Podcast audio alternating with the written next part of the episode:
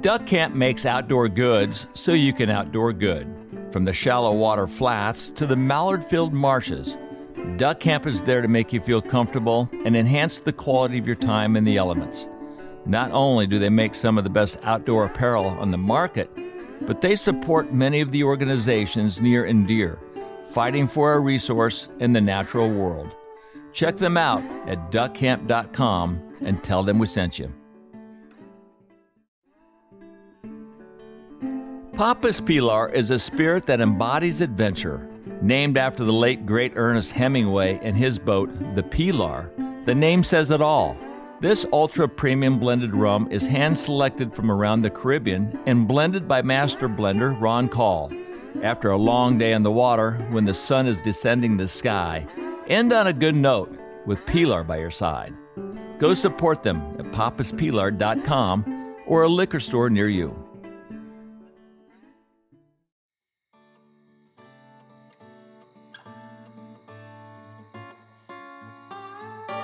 As a 38 year old marine research scientist for Bonefish Tarpon Trust, Ross Boucek is one of the most important people in our sport. As anglers continue to experience excessive pressure on the flats around Florida and many other fishing destinations around the world, it's become obvious to all. Habitat degradation and a decreasing biomass of our fish is a real thing. On today's podcast, we'll dive into some of the questions many are asking. And we broke everything. We broke lines, we broke hooks, we broke rods, we broke our minds, we broke marriages, we broke the whole thing. We uh, came up with the idea of going out that night and chasing girls, and whoever had the biggest pair of panties won the pot. I knocked another arrow and he turned around the other way and I shot him going through the other way. So I double lunged him both ways. But it was nothing for us to paddle an air mattress out into government cut. I got him on. All right, now we're going to teach him a lesson. I'm just an old guy that likes to fish. I'm not quitting yet. And he said, Well, who the hell do you think you are, Suap? And I said, That's exactly who I am. Life's journey to the grave should not be one arriving with a pretty, well preserved body, but rather skid in broadside in a cloud of smoke, thoroughly torn out, thoroughly used up, proclaiming wildly, Wow, what a ride! There's something fishy going on here.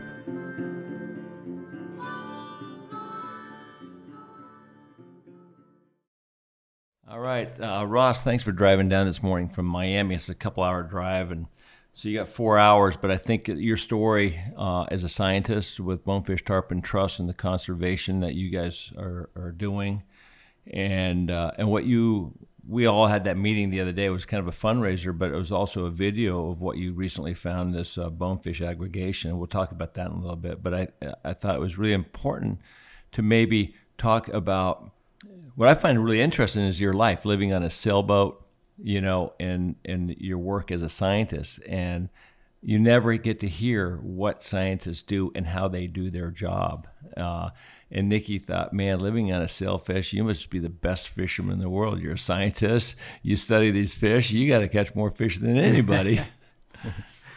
yeah, I wish that was the case, uh, but I, I, like it more than anybody else, and uh, I, I, need good eyes. I bet Nikki, you probably have some pretty pretty good eyes for seeing fish. Better than my father's. yeah, yeah, yeah, one of the scientists we work with. I mean, he he can see everything. I, you know, so much so that I didn't I didn't believe him when he was pointing out fish until they, they were you know, run by the boat, and I even got contacts and all these other eye treatments just trying to, to help, trying to get it who, better. Who yeah. is that? Uh, Nick Castillo. He's really? a PhD student doing the pharmaceutical work. Uh, he he was a guy. He still is a guide up in Islamorada as well as, as doing his PhD. Very cool. He's got great eyes. Oh my gosh! Like, yeah, doesn't do, a fish will not go by him without him seeing it. Yeah. Really? That's pretty cool. Yeah, good asset to have when you need to catch a lot of fish for science. Yeah. So, um, how long have you been working with with Bonefish Tarpon Trust? It's, it's an organization that's been around like 25 years or so. Yeah, yeah. I started working with BTT uh, officially in 2017. Um, I, I was a part of some of their work they did early on with Bonefish when I was uh, 22. That's kind of how I connected with the organization. And then when I was doing my PhD as well, I was a part of uh, one of their re- original research grants to map the spatial temporal changes in the decline of bonefish. So it's been I've been around for a bit, um, but officially at 2017. Right.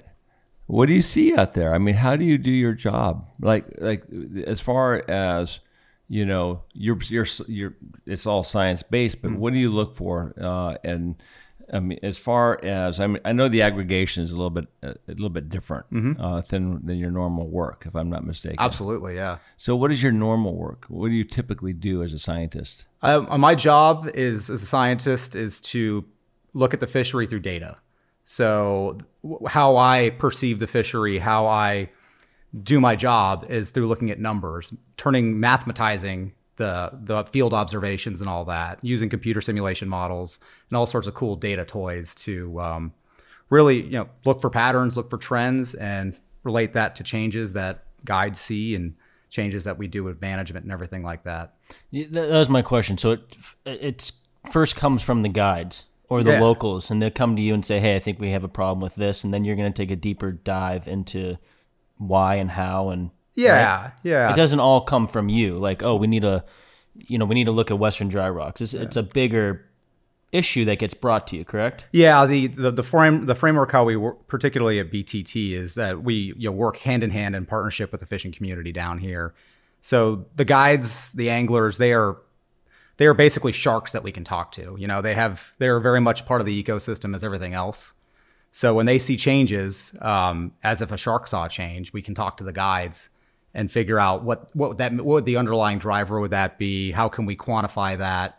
And what does that mean for the sake of the species? You know, I also find it interesting is that you know you would think that BTT would just be locally based, Mhm. and it, initially it was, but you guys are like in Belize and Bahamas and kind of everywhere. To, and you also too had all the netting stopped in Cuba. How did that take place? Yeah, And- yeah. and, and, why too? I think people would find that very interesting. So that yeah, the mission of BTT is to conserve the flats fisheries in the Greater Caribbean through science, advocacy, and education. And when we got started, we we wanted to be like Ducks Unlimited and Trout Unlimited, where it's you know very much restoration policy engagement, but we knew nothing about bonefish permit and tarpon, their ecology or their biology. So we we brought in the science component originally to just to learn what we needed to do in the first place, and that is you know, molded into the, this science-based advocacy and education approach that we take today. So the initial part of BTT was to bring back the bonefish fishery in the Keys that had uh, been undergoing a long decline, for instance, about the mid 1990s. And we learned through the re- reproductive cycle they spawn in these crazy. This is insane spawning process. Like nothing else does this, where they form these aggregations near shore, and then they migrate overnight to depths of like a thousand feet of water, and they dive down to a couple hundred feet of water and spawn. And the idea behind that is that it can just spread their seed through everywhere, which is great if you live in a place that's like a hurricane zone, and you know if you're on a tiny little island and it gets decimated, you know you'll have spring off, offspring come to you. But from a conservation perspective, that means like if we want to keep our keys population going, Cuba's got to have a thriving bonefish population. You know, Belize needs to have one as well. So that's what that really initialized our work in other and, and- places. and that's because of the Gulf Stream, thinking that a lot of the uh, the larvae are going to come north through the Gulf Stream up to Key West and the Keys. Yeah, yeah. Uh, How much? Enough, you know. Um, Right. We did. We never. We we lost our spawning stock of bonefish in 2010, and we got bonefish again. So there's obviously a connection there. Um, and now that we have our own population going again, I'm sure we're we're getting a lot of retention from the spawning sites that we're mapping. Mhm. So it's optimistic for bonefish. It's a good time. Good time to be alive if you like bonefish. Well, you're talking about the spawning uh, ritual. Yeah. Of bonefish. Tarpon's quite similar too. They don't they they gather at the bridges, then go offshore and spawn in deep water. Oh, it's exactly the same. Yeah, on every like the bonefish spawning rhythm here in the Keys is like the same exact thing as tarpon season, but like each spawning event is compressed into like five days. So like the whole routine of migrating oceanside, bonefish do that. Uh, it's more subtle, and you got to know what to look for. And then the aggregations near shore, like they do at the bridges, and then these runs offshore. Like there was that video of that guy on the jet ski. Yeah, I saw that that. ran over a bunch of them, a thousand feet of water. It's like freaking can't get away from the damn things. Those jet skis, man. I Did I did, I did hire see 'em? that. so so bonefish migrate similar to tarpon. yeah, and in the sense that it's or or the spawn. Yeah. Um, well, it's a, like you know, with the tarpon, it's like the so you know, I think there's a big social component when they're doing when they're swimming oceanside. They're you know they're picking up friends, they're they're meeting girls, and then they kind of congeal at the aggregations. And bonefish do the same thing, but it's over a much shorter window of time. It's not a couple months. It's you know a matter of days. How often do bonefish spawn? Uh, they they will spawn from October to May, and they usually take uh, January and February off. So you have this weird kind of two hump spawning season. And we're kind of what we're learning this year is that not every bonefish spawns each season. It's actually around forty percent of them do, um, which is kind of low, uh, and it's, it's a lot lower in some areas, which is a conservation concern. I find that it, that that statement interesting. Only forty percent spawn. How do, I mean, how do you find that number? Only forty percent. So we we have a bunch of fish tagged, and at least the aggregation we we found that uh, we know that um, if they go to that aggregation, they generally spawn. So if they don't go to it, and we know that from the the detection Oh, data. I see from the um, tagged fish. and we validated. We built this really cool tag type with this company that just has all this new cool bells and whistles that records like the maximum depth a bonefish swims. So we know we we validated with like the regular tags that you know one of those fancy tagged fish goes to the aggregation, it goes and spawns, and if it doesn't go to the aggregation, it it doesn't spawn. So. Mhm. Did you did you get a sailboat just so you could go and live to study in different locations as a scientist? Yeah, other- Otherwise, you got uh, to stay in a hotel. You can't yeah. keep renting houses in different locations. No, the- or was that a byproduct of just your life? Uh, it The was a, uh, yeah, it's a really interesting story. So, I, my dad, he when he was my age, he dropped everything, moved to California with my mom, bought a sailboat, and worked for just long enough for him to sail across the Pacific and disappear for three years. So he he did that, and then he ran out of money, and then had to come back, uh, which is the reason why I'm born over there. Uh, otherwise, I would have been born in Florida like they were. But um, so that you know, I was I got the, the the job out of BTT actually came out of nowhere. I was um, you know, I, I always wanted to be a professor, like academic professor, have my own little lab, do all that cool stuff, and I was doing everything to get there. You know, every grinding benchmark I could. And then BTT just kind of offered me the job out of nowhere. Just said, "Hey, I got the job for you in the Keys. You want to? Uh, do you want it?" And I had some interest in universities and stuff, and I was like, "Shoot, yeah." He's like, "You're gonna be working with fishing guides. You're gonna be fishing a bunch. Is that cool with you?" I was like, "Yeah, yeah." So I thought about it for like two weeks, and it's like a huge deviation from like a career. I can't. I could once I took this job, I couldn't go back to academia. Um, anyways, I, I decided to take it. But I'm looking around in the Keys and like, well, you know, I don't. What? How would I want to live? How do I? How do? What do I want to do down here? And I, I knew the sailing was good. You know, it's got we get good prevailing winds out of the east. Uh, I knew there was really cool anchorages around here. You can you can if you had a shallow draft boat, you can kind of go anywhere. And so I thought about it, and then I started looking at boats for sale. And my dad, he cruised around with this guy that had the same boat that I first bought. This uh, it's a Jim Brown trimaran. They're uh, these wooden, beautiful boats. He's like, "Oh, that boat's really cool. If you can get that boat, you should buy it." So, uh, long, long story short, I got it. And uh, you know, until you own a boat, you don't really know What you- anything. what you you know ha- what you have. Yeah, or like you you you know less than nothing. So you know, it's that that first year of owning something is always the most dangerous. And um, so yeah, I, I pulled the trigger on it, and you know, learned learned how to rebuild diesel engines, rig sailboats, wire, you know, all the electrical stuff you need to do, and and that journey's been really fun. You know, it's the the adventure at every step of the way, maintaining the boat, and then you know being free to go wherever you want, whenever you want, more or less. You know, like I have just as much fun sailing, you know, because I normally am in marathon, and I'm just up in Miami just for um, some recent research we've been doing. Um, but yeah, going just anchoring behind off the content keys for a weekend. That's just as much fun for me as it would be to you know book a trip to Mexico and Right. deal with all that. So Right. uh, was what was the learning curve like to become a scientist? to become a scientist, Yeah, to work underwater. Oh yeah, I mean it's uh, marine biology, particularly for the good jobs, is super competitive. It's like you know it's as hard as anything to do. But the good thing is it's like formulaic. You know, if you do all the things right and you're better than everybody else at it, you're going to get the job you want.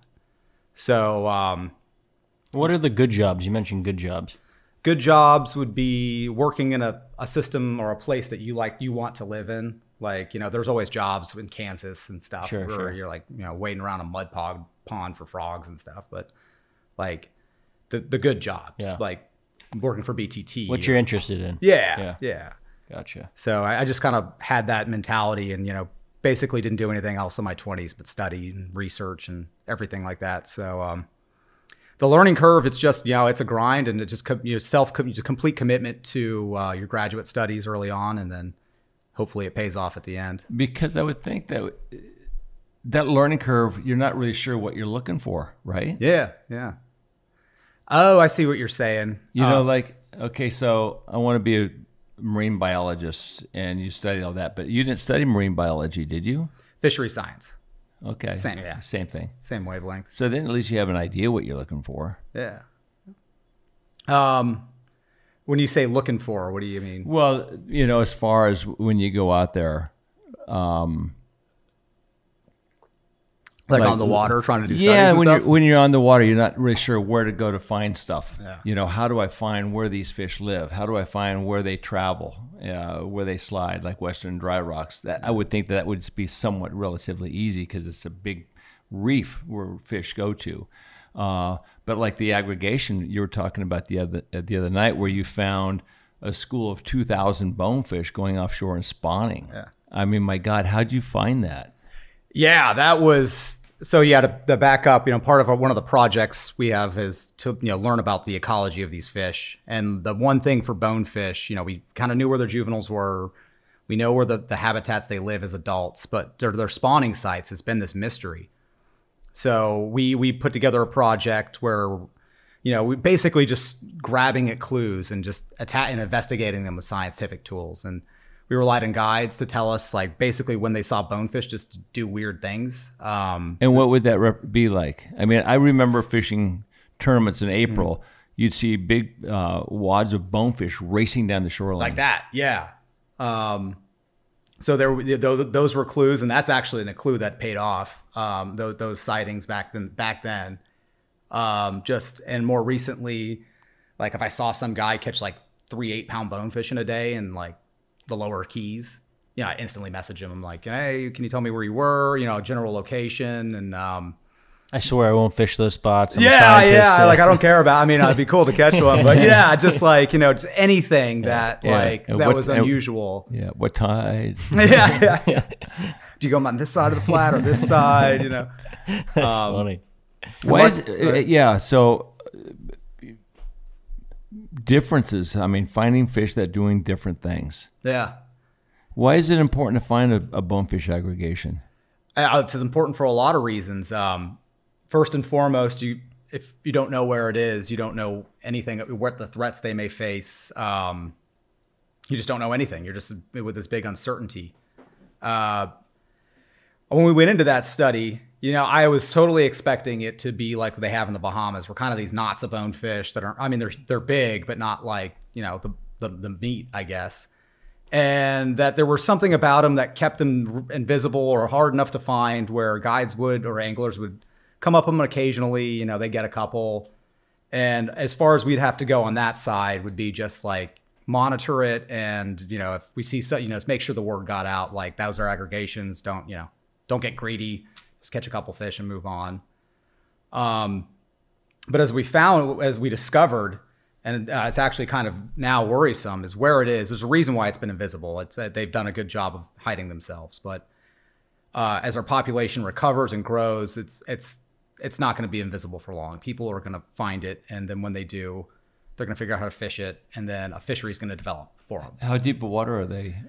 Uh, they're somewhere without giving too much away uh, about 20 feet to 50 feet.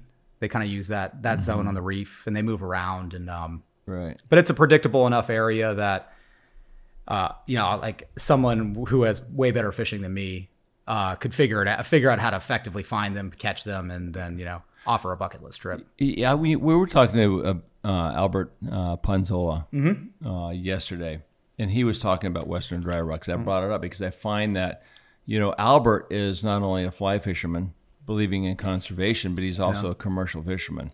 most people believe uh, that closing Western Dry Rocks was just imperative because that's a, a, a spawning location for for permit. Mhm. But he was against it. It's like how do you convince um, the masses don't fish like in Colorado? You you're not allowed. It's so unethical to fish over uh, beds with rainbow Yeah. trout. You know, don't fish the reds. How do we change that that thinking process um, for bonefish permit and the, and the fish that are in the ocean? It's all marine fish. It's it's insane how how that has not translated. Like I was talking to a scientist over in Ireland, and the government bought them a fleet of high-end boats to fish this one area they couldn't access, and that area was a big spawning ground for orange roughy. So the government bought them the boats. They went out there, uh, you know, more or less fished it, eradicated that aggregation, and then sold the boats and made money. So like it, you know, a government funded project to really ruin, you know, wreck this fishery. Right. Even at that level, you know, that's still going on. So I don't I don't know why these these special moments, these special times that these fish should absolutely be left alone, like how that is not, you know, translated into more of the marine world. Right. Um, 'Cause I know the guys next door. They're out there catching these monster. Yeah, mu- I was just about to say that, yeah. You know, they're on the reef spawning right now, and they're going out every day bringing home fish this big. Yeah.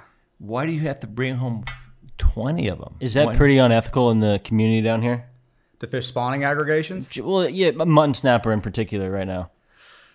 You know, ah, it's so ingrained in the community, and Right. I, I don't want to speak for the offshore fleet, but I, I know uh, some of the people that I talk to, you know, they hate it, but they have to do it. Um, and it's just kind of the idea of, all of everybody, everybody else is doing it, I'm going to do it. Like the, the mangrove spawn in July is kind of the same way.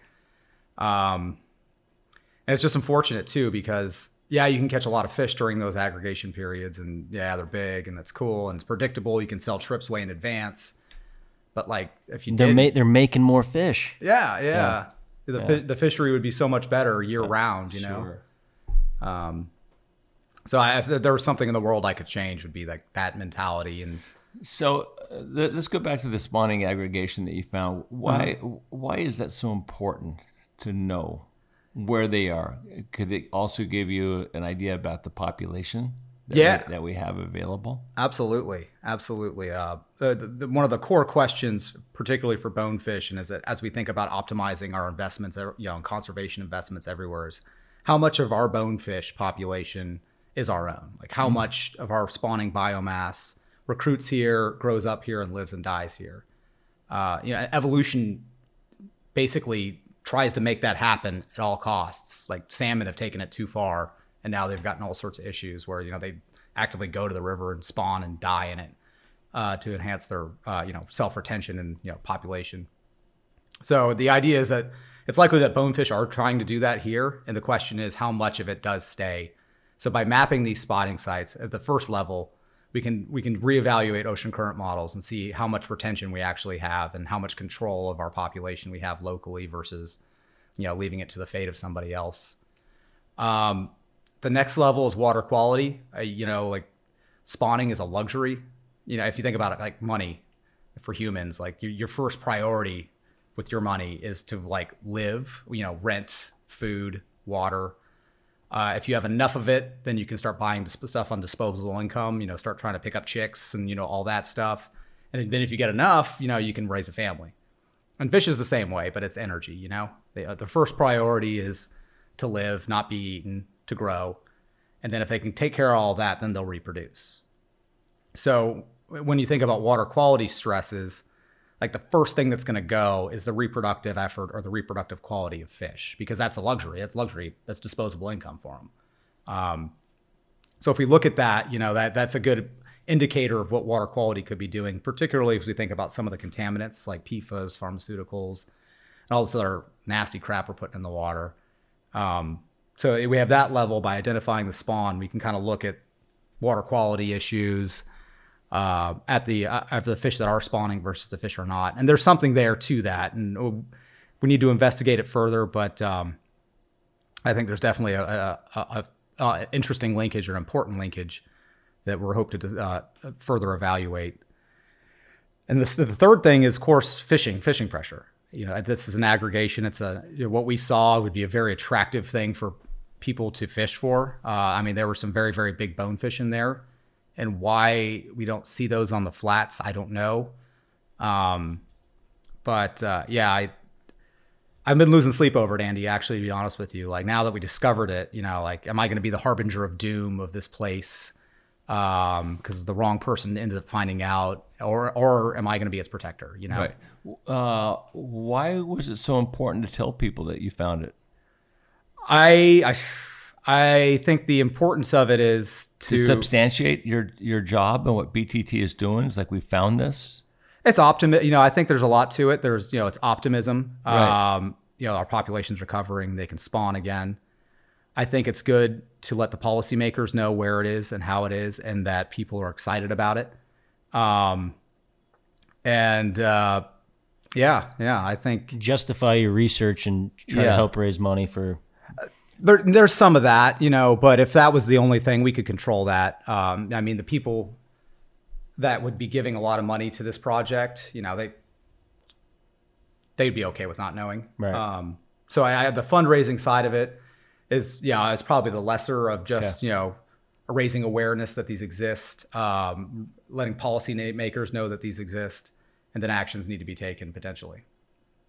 So Yeah, I, I can see all the above, but also too it'll create enthusiasm Yeah. for everybody who are fishing for these great fish. That, that we do have a population and it is growing.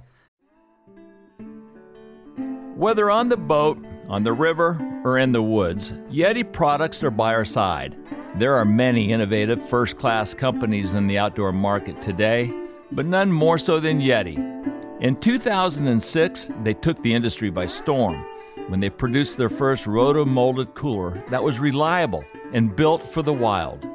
17 years later, with a multitude of new products, they continue to raise the bar and be the gold standard for all outdoor brands. We couldn't be more proud to have them as a Millhouse sponsor and a family member.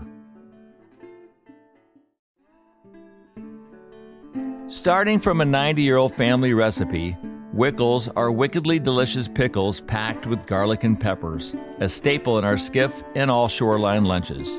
Originating from Sim's grandmother's kitchen to a pantry near yours, from pickles, okra, relishes, and spreads, check them out to elevate all of your meals to the next level. Yeah, it's optimism, man. Like how cool! Like we haven't had a spawning stock locally for. I so many remember years. when the video was, was being played last night. You pointed at one fish. Look, that's tw- that's a twenty pound bonefish. I know. It so- was cool to see all those big fish because you may not see them on the flats, but they're they're there somewhere, right? Yeah, yeah, some secret reservoir population that we've had. Who knows for how long? Um, So let me ask you this. Uh, This might be a stupid question, but you might have the, the research and data to back it up. So if you catch a bonefish, have you caught a bonefish in like say Biscayne Bay area and tagged it and seen it come down to Islamorada, maybe Marathon? Yeah. And worked its way down? yeah, um, we actually tagged a really big one, uh, the biggest one of the study. Um, you know, the the length weight estimate put it around twelve pounds. Uh, crazy, ca- yeah, it was so lucky. We uh, wind was blowing, it was nuts. Uh, a big storm was coming in, so we just threw two shrimp on a jig head, and we're just dragging behind the boat, thinking about what we're gonna do. And both rods go off, and one was this huge bonefish. Wow. Um, and that that was actually a repeatable thing we could do to get tags out uh, for like two months, and that hasn't existed since. But it's uh, eight feet of water, random, you know, kind of Eight, location. eight feet of water. Yeah, And that was in Biscayne Bay. that was in Biscayne. Yeah, And where did you see it go? uh, went down last saw to like look like Shell Key area. Um, so maybe it's living in a channel down there now. Right. Hasn't come back up.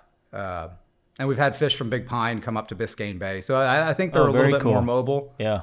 than what we previously thought. And whether that's because it's a recovering population and this is like, you know, they're trying to fill out areas that they're Mm-hmm. that are the best, or they've always done it and just, you know, it's been kind of cryptic, you know. Right. You ever see fish go to like Bahamas?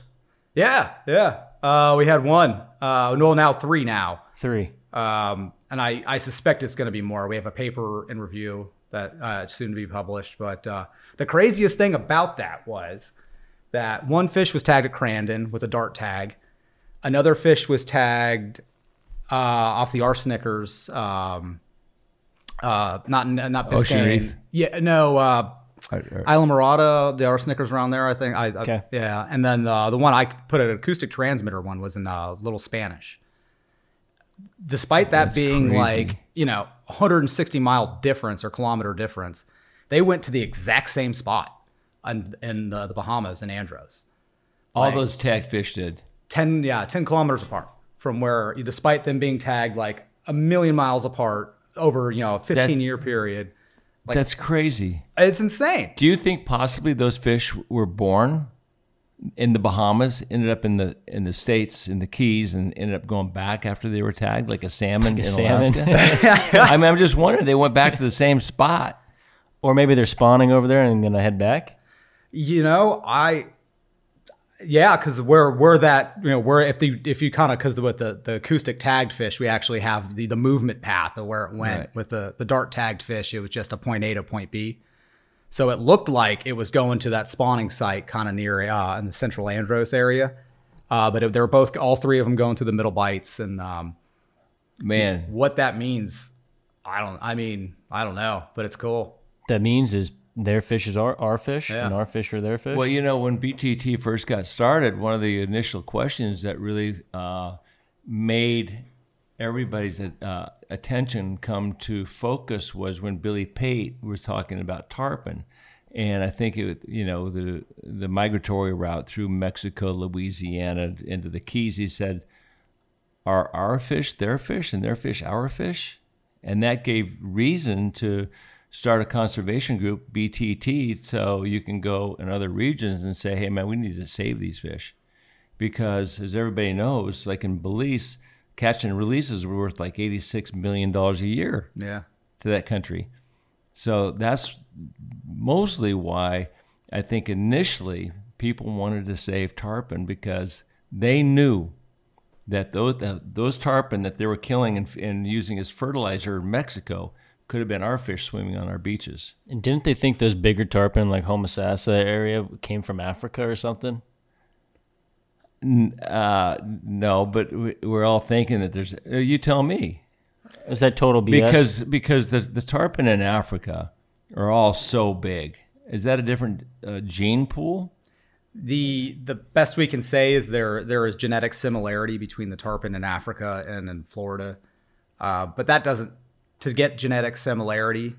That doesn't take much with an 80, Right. 90 year old animal. You know, you just need a couple of them every couple years to find their way across the Atlantic, and then then you'd have that similarity. So, um, yeah, it, there there's some connectivity, and it can't go. I, there's I forget what way it can't go, but it can't. I think it can't come back from Africa to us without a, an adult tarpon, you know, Right. moving its body this way, if that makes sense. Because obviously tarpon grow to what eighty years. Yeah, yeah. Maybe our fish just can't don't have a chance to grow that old, so they don't have a chance to get that big. There's not a lot of people fishing for them in Gabon. Is there not? Have you been over there? No, but I can't imagine. I can't imagine Gabon looking like South Florida right now. skiffs everywhere. yeah, skiffs everywhere. I've got friends that fish over there, and they they hook monster fish for sure. Um, what about this big uh, sargassum grass bed in off of Africa that's five thousand miles long, and it's coming our way? Yeah, Have you guys thought about that? we have. Uh, we have a couple study. This this permit study that we're just getting started will um, will provide us a good snapshot of what that does to the food web. Um, because what we may see is uh, when all that stuff starts washing in in the short term, it's like the permit just end up loving it, you know, uh, and they can pick off all the critters off there, and which may be pulling them off the flats or something. Um, and that in the short term, you may see these kind of animals shift around. We knew there was a slug of it that came into Biscayne Bay that we were monitoring, and it um, washed up against on the seagrass flat, rotted, and killed all the seagrass underneath it. Um, so a- as these things start pushing in, you know, we'll have these habitat level effects where it kills our grass in certain ki- they kill mangroves too, don't they? I bet it could, yeah. That's what I was reading. Yeah, So that's a big pile of weeds. yeah, yeah. Five thousand. It's the width of. It's like one and a half times the size of the United States in width. Five thousand miles is crazy. Um, What does your information and the common fisherman need to know as far as you know what our work is doing Mhm. and what can the common man do to help uh, instill what we have uh, as a fishery long term That's a great question. Um, to fix our, I mean, don't get me wrong. You know, I, I think the fishing in Florida is still pretty cool. It's just hurting. You know, it's Mhm. there's a lot of fun to be had on the water. There's bonefish that are coming back. You know, perimeter still around in places, and uh, you know, I think I think that's going to sort itself out soon. Um, tarpon, well, I'm a little more concerned about them in the long term, but you know, they've been around since before the dinosaurs. So you know, if, if humans with They're gonna- hook and rods and you know boogie whips and or buggy whips and stuff drive them to extinction, that'd be insane. that's not going to happen No, no, but you know, but the going back to that, so there's three things that we need to all of us as a community and BTT we're working on all three need to address. You know, we need to address the habitat issues, uh, fix mangroves, fix creeks, fix seagrass beds, keep boats from running them off. We need to fix the water quality, and that's you know Everglades restoration. That's you know bringing revitalizing our wastewater and infrastructure that's been basically ignored since the 70s um, before you know many of the chemicals that we use today in, in daily life were even existed. Um, and last we need to address fisheries issues uh, whether that's the, the shark the emerging shark issue uh, aggregation overfishing um, and then handling practices and all that and so, as we think about all of this as anglers and guides and the community, you know, all three are important, and we need to do what we can to address all three collectively. Um, the other part of that is like catch and release fishing is so new. It's like it, you don't learn about it in textbooks. Like you learn that you have a fishery, it's going to kill them out of a, a bunch of fish and you have to figure out what's the optimization. How many can you kill to keep the population going? And under that, it's called maximum sustainable yield. You, kill about half the population, and then the, you know you'll have enough to re- recover a good amount of the population each year. But with like catch and release fishing, it's like, what do you? Where's your optimization? You know, like, do we want to have half the population down so it can replenish itself? Um, you know, that's that's a bunch of small bonefish in the Keys. That's probably no permit on the flats. Um, do do we want to have a what is do we have an optimization for big bonefish permit on the flats, you know, swimming tarpon and all that? So we got to think, and, and then like, how do you, with that thinking about the optimization, then you got to think about what can you do? Like, we can't regulate take because no one's killing them. Um, so we have to think about the behavior of anglers and guides, and those are completely unenforceable. You know, you can't set a regulation in that's effective to like keep a bonefish in the water. So it really is going to fall on the angling community to like think about what the fishery that they want is, you know, and like how do we how do we move there, you know? If you see a bunch of bonefish, catch one and move on, you know, or catch catch a couple.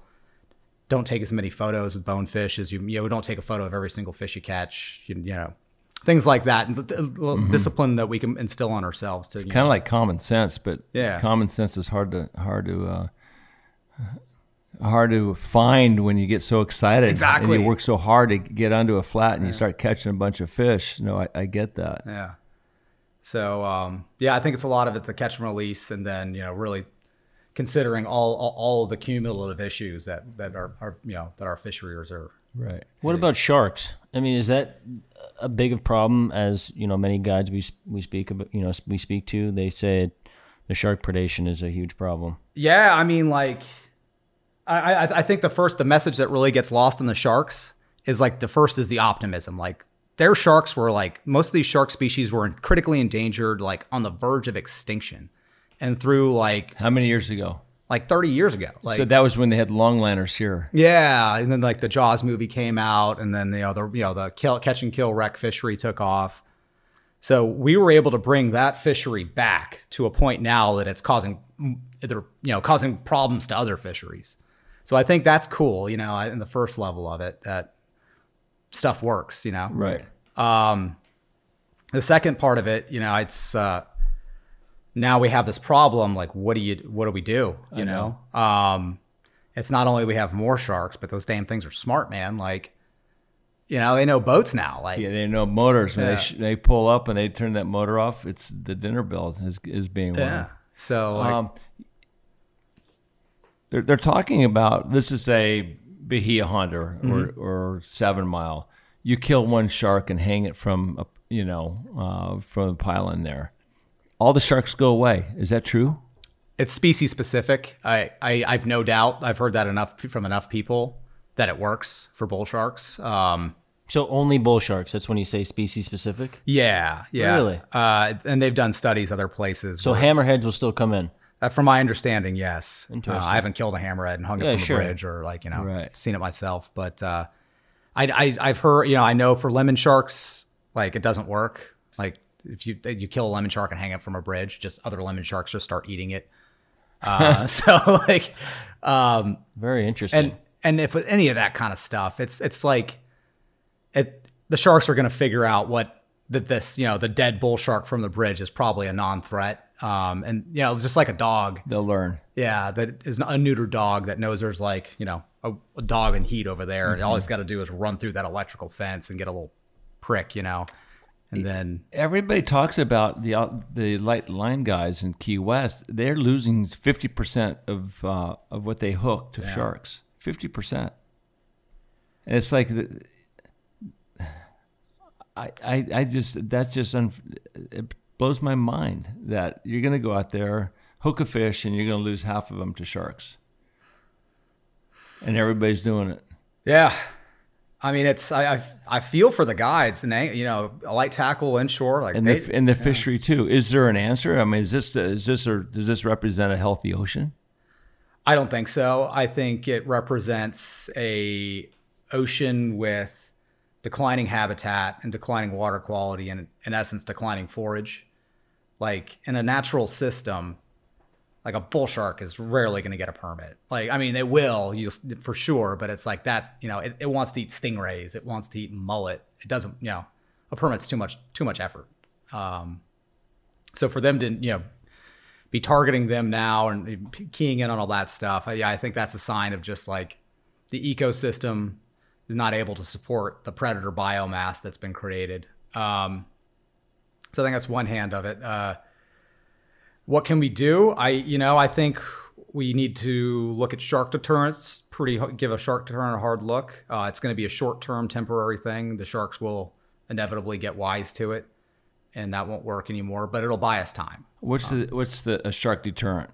like the you know there's people at key west community college that are uh, you know trying to scale up that stuff with the bull shark smell the dead bull shark smell and like make that into capsules Right. Okay. like uh, bear holman has a funny story where they gave him like a trial one and i, I forget he was supposed there was some pro- process where he had to like either pull the pin and then throw it or or throw it with the pin still in but anyways he ended up just blasting his whole face with just like rotten shark Oh, it got stuck in his beard. Um, there's a Shark Shield has come up with a cool, cool technology that you can hang from a back of it. It's meant for back of a sailboat that Mhm. connects to your battery. It gives you like a 75 foot a, kind of electromagnetic barrier. Uh, I, we were talking back in January with uh, Florida Keys Fishing Guides Association to see if they would be willing to you know buy a couple and test them out. Because in Florida Bay, that could work. That could be really good for snook and redfish. Mhm. For tarpon, it's not going to you know 75 feet. It's not going to give you enough time. Right. Um, or permit or bonefish. But uh, you know, I, I think as demand for that kind of product keeps going up, you know, like someone's going to figure something out that works for at least a little while. Um, then I think we, you know, like we need to figure out how to like, you know, keep, you know, like spawning aggregations. You know, like that's a place that attracts a lot of sharks, and like shouldn't be fishing that. You know, like and think about strategic area closures that are in places where that are important for the biology of the fish and are also resulting in a lot of these depredation, post-release predation. Um, you know, if it's like if it's just a small percentage of sharks that have just learned, Mhm. maybe culling. I don't know. You know, I'll have to see some more information on that to be convinced. Um, but yeah, so you need to like break the negative experience with sharks for sure, uh, or break the positive experience they get with boats. You know, Right. Right. Um, What about the, you know, we're coming in it's May, full moon and new moon creates worm hatches Mhm. in that low tide. What do you think about the Palolo worm? What's your take on that as a, as opposed to like how important it is for the tarpon? That's crazy, man. Those things are nuts for them. Uh, why? Like, I, I you know, I, I we have uh, thanks to you guys, we have some worms, and we're gonna run a macronutrient analysis on them. Uh, and I think they they really like them. And I the hypothesis is that as the the the nutrient makeup of a worm is like going to be very very similar to the nutrient makeup of an egg, a tarpon egg. So, and what that means is that like when it consumes it, it's like going straight to egg production.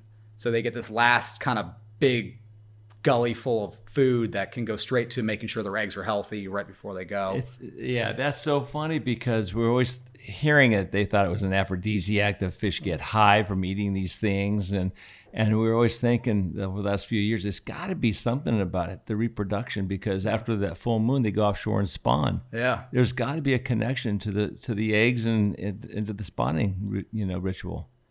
I, I would think so. Um, yeah, but they do. You know, there's like crab flushes that they time their spawn with in Boca Grande and Egmont Key.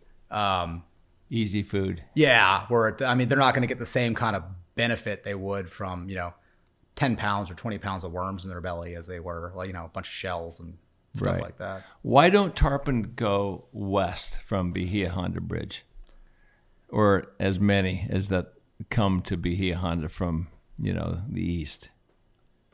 You know better than I would, man. I don't got an answer for you. Why do you it's think? like it's like Ponzoa said, you cannot fit another tarpon at Bahia Honda Bridge. I said, and they get stuck. There's like a gate right there, and, and a small percentage go down to Key West, etc.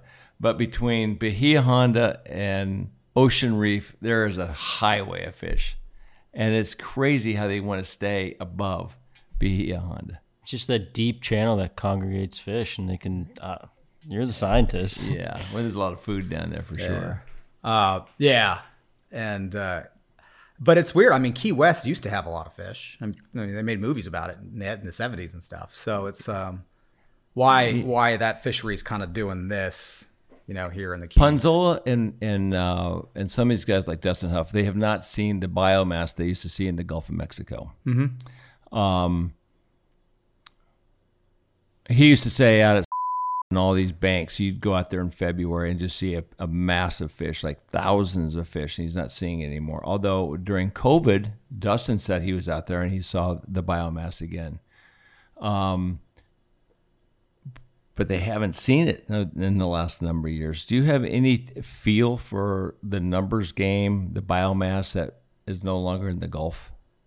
That's a great question, and and it comes down to like this catch and release thing that we have. Like it's not like tarpon have a choice, you know. They, they don't have to be in the keys. Uh, they don't have to be in the flats. They could they could be just as fine in 100 feet of water and probably live a lot of their life out there. So how much how much harassment can they take from boats running them over? How much you know water quality changes in that neck of the woods can they change ta- take before they just uh, you know give up? Just don't go there. Yeah. So, and that place is weird because it doesn't get that much boat traffic, you know? Um, Right. It, it's a good flowway of water from Florida Bay. So, uh, but that- from him, his description of it, that, that changed well before the seagrass die off. Um, I remember we used to go out there and, and just see so many fish. And Yeah. you, you still see them uh, a little bit further to the north, but down in the lower Keys, uh, I haven't seen them in a long time. But those guys go out there every year, and they say they are gone. But Fordyce also said that um, where the water is released out of out of Ponce, a lot of times he's seen a lot of fish don't get down into the keys. They kind of, there's kind of a barrier there because there may be bad water that's being flushed out, you know, on that falling tide. Have you guys tested that water up in that area?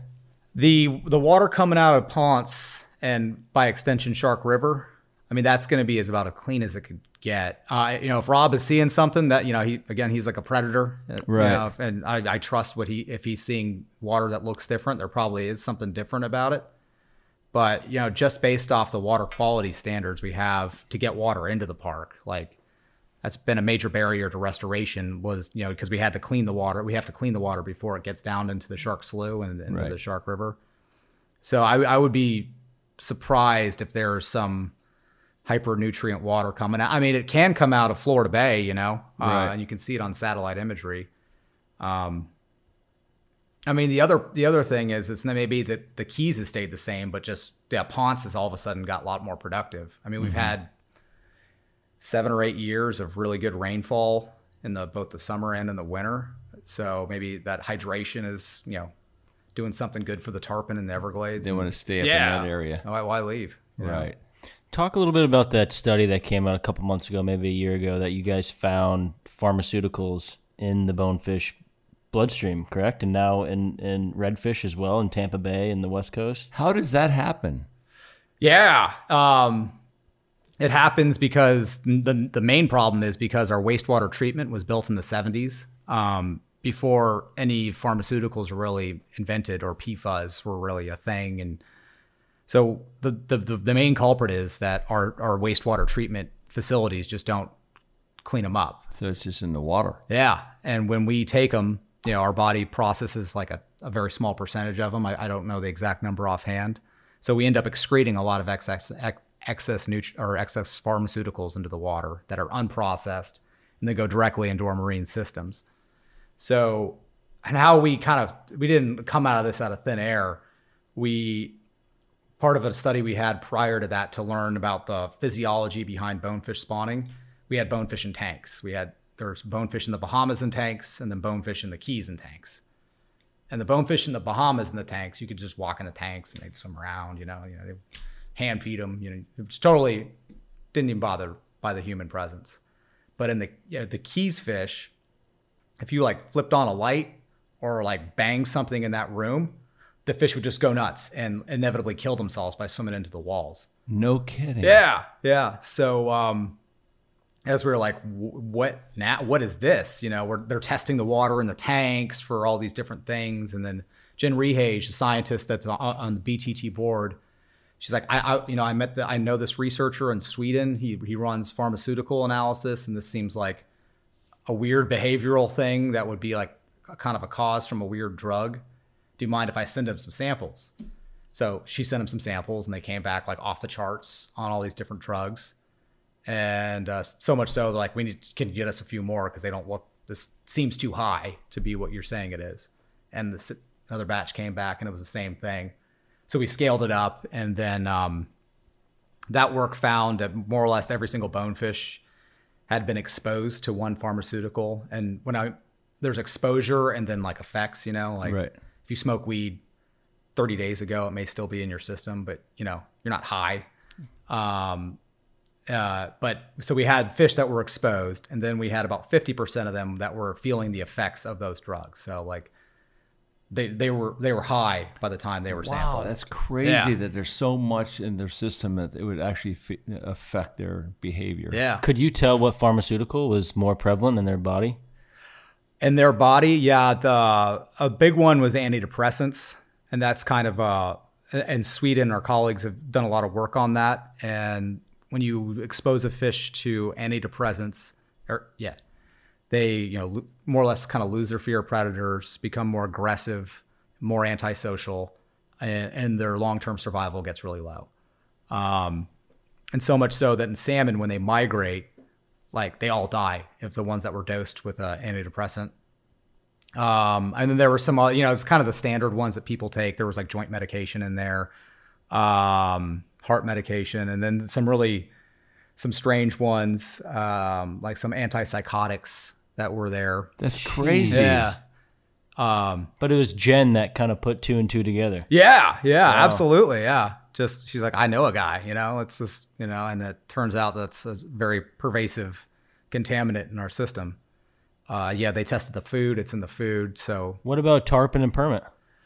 Uh, so tarpon 100%, uh, permit 100%. But um, we have some theories now that because bonefish and tarpon are just like so evolutionarily old, that they just have no capacity to get rid of these things. So they accum- they may accumulate a lot more in their bodies than like say redfish, which is kind of an evolutionarily new critter.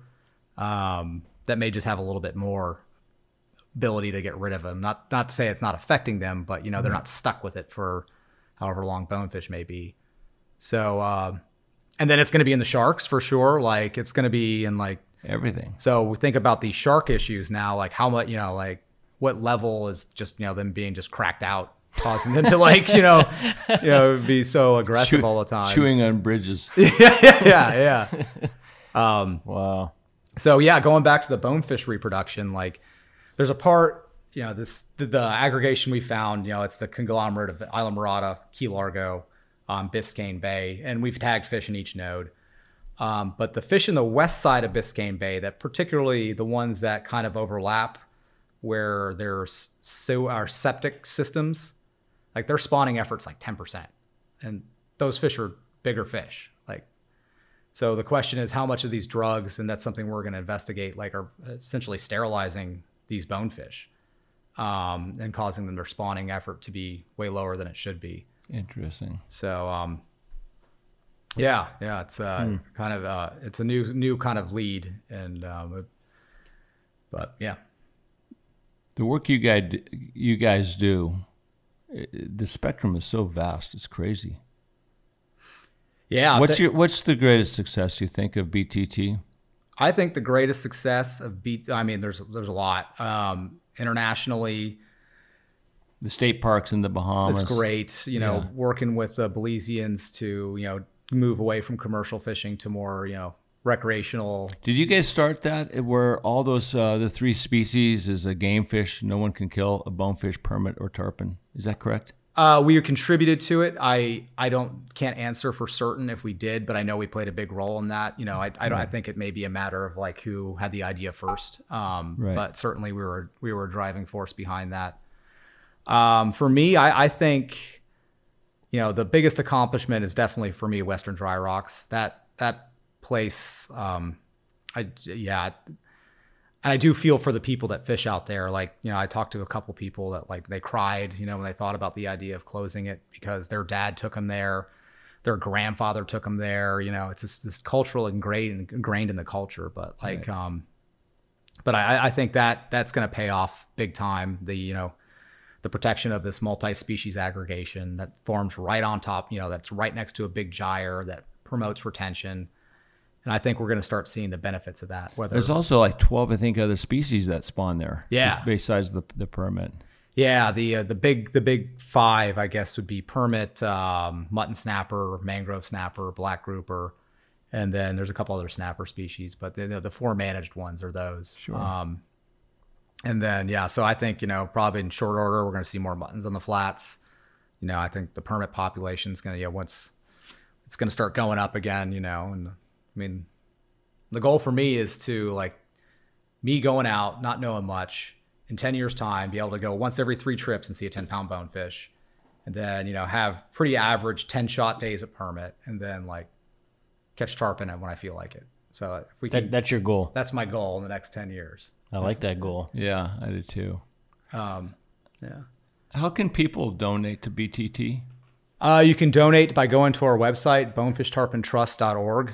Um, and and then the, the and then just click the donate now button. Mhm. It's uh, you know we not only do we do science that we talked about quite a bit, but we you know we're very engaged in policy. Uh, at this new legislative session that just came out, you know we were at a big hand in getting $100 million to Indian River Lagoon restoration, um, you know, 20 million to Biscayne, uh, and then all sorts of all that great stuff that's happening with Everglades restoration. So, um, yeah, we have the policy side, we have education campaigns, and also the science to inform, you know, all of that stuff. So it, I, I'm, I'm so thrilled to be a part of this organization, and like it's it's it's just so cool to see us develop and continue. Now, I just got to get jet skis off the flats is the next next goal of the next four years. I know. I've, I've pontoon always, boats. I know. I've always been a, a big advocate of uh, what you guys have done, and I travel a little bit, as you know, and raise money for BTT. And uh, all we can do is do the best we can to, to preserve our, our fisheries and, and the habitat and, and wage wage wage onward. But without the work of you uh, and the other scientists, your work. Uh, there's no substance. There's no base for you know. You bring the knowledge to the table, and I appreciate uh, and speak on behalf of all the other guys out there that that do this for it's a big part of our hearts and a big part of a lot of the people's lifestyles. You know, thank you very much. And The you know, mad keep, fish scientist. I Thanks so much, it, Ross. Mickey. Really appreciate it, buddy. keep up the great work, buddy. Thank you. Thank no, thank you guys for your support and you know you you're doing a great job raising awareness of our fisheries issues and all that. So you know it's, it's a collective effort. We're all arms of it. So Yeah, we're all in. Thanks Thank so you. much, Ross. all right. Is our fishing sustainable? And are we influencing all the right components for a healthy and growing sport? We'll continue this conversation with Ross in the near future, which will include the most popular game fish, tarpon. If you enjoyed this episode, please leave us a review on Apple Podcasts. And if you'd like to see more content or behind the scenes, please follow us on Instagram, Facebook, and YouTube. We'll see you soon.